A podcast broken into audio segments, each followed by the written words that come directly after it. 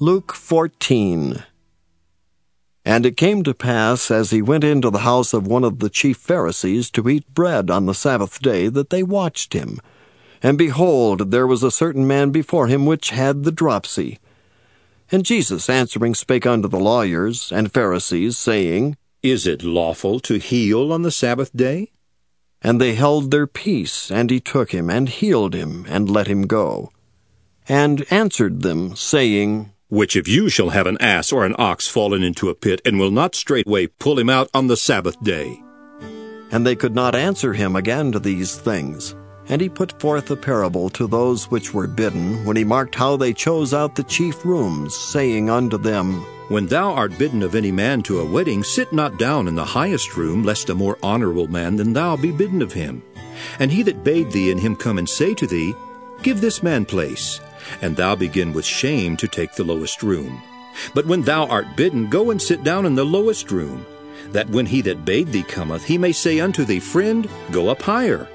Then shalt thou have worship in the presence of them that sit at meat with thee. For whosoever exalteth himself shall be abased, and he that humbleth himself shall be exalted. Then said he also to him that bade him, when thou makest a dinner or a supper, call not thy friends nor thy brethren, neither thy kinsmen nor thy rich neighbors, lest they also bid thee again, and a recompense be made thee. But when thou makest a feast, call the poor, the maimed, the lame, the blind, and thou shalt be blessed. For they cannot recompense thee, for thou shalt be recompensed at the resurrection of the just. And when one of them that sat at meat with him heard these things, he said unto him, Blessed is he that shall eat bread in the kingdom of God.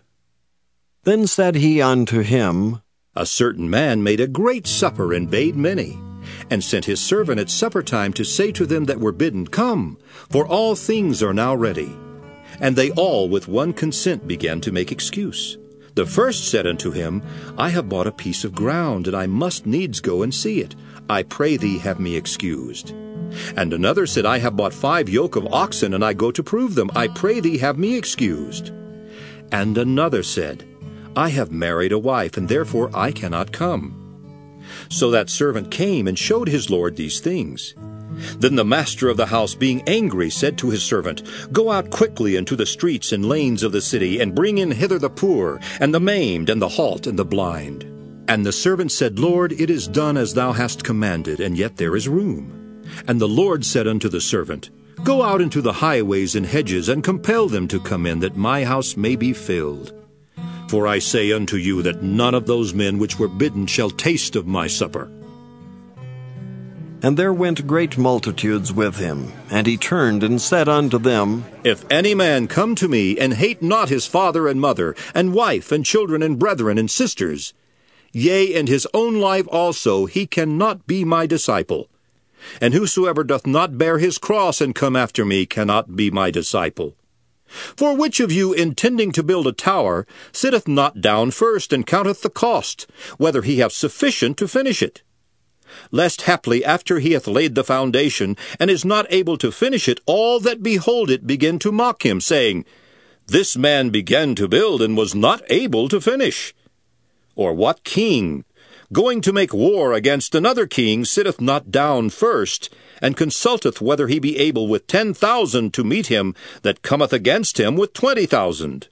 Or else, while the other is yet a great way off, he sendeth an ambassage and desireth conditions of peace. So likewise, whosoever he be of you that forsaketh not all that he hath, he cannot be my disciple. Salt is good. But if the salt have lost his savour, wherewith shall it be seasoned? It is neither fit for the land, nor yet for the dunghill, but men cast it out. He that hath ears to hear, let him hear.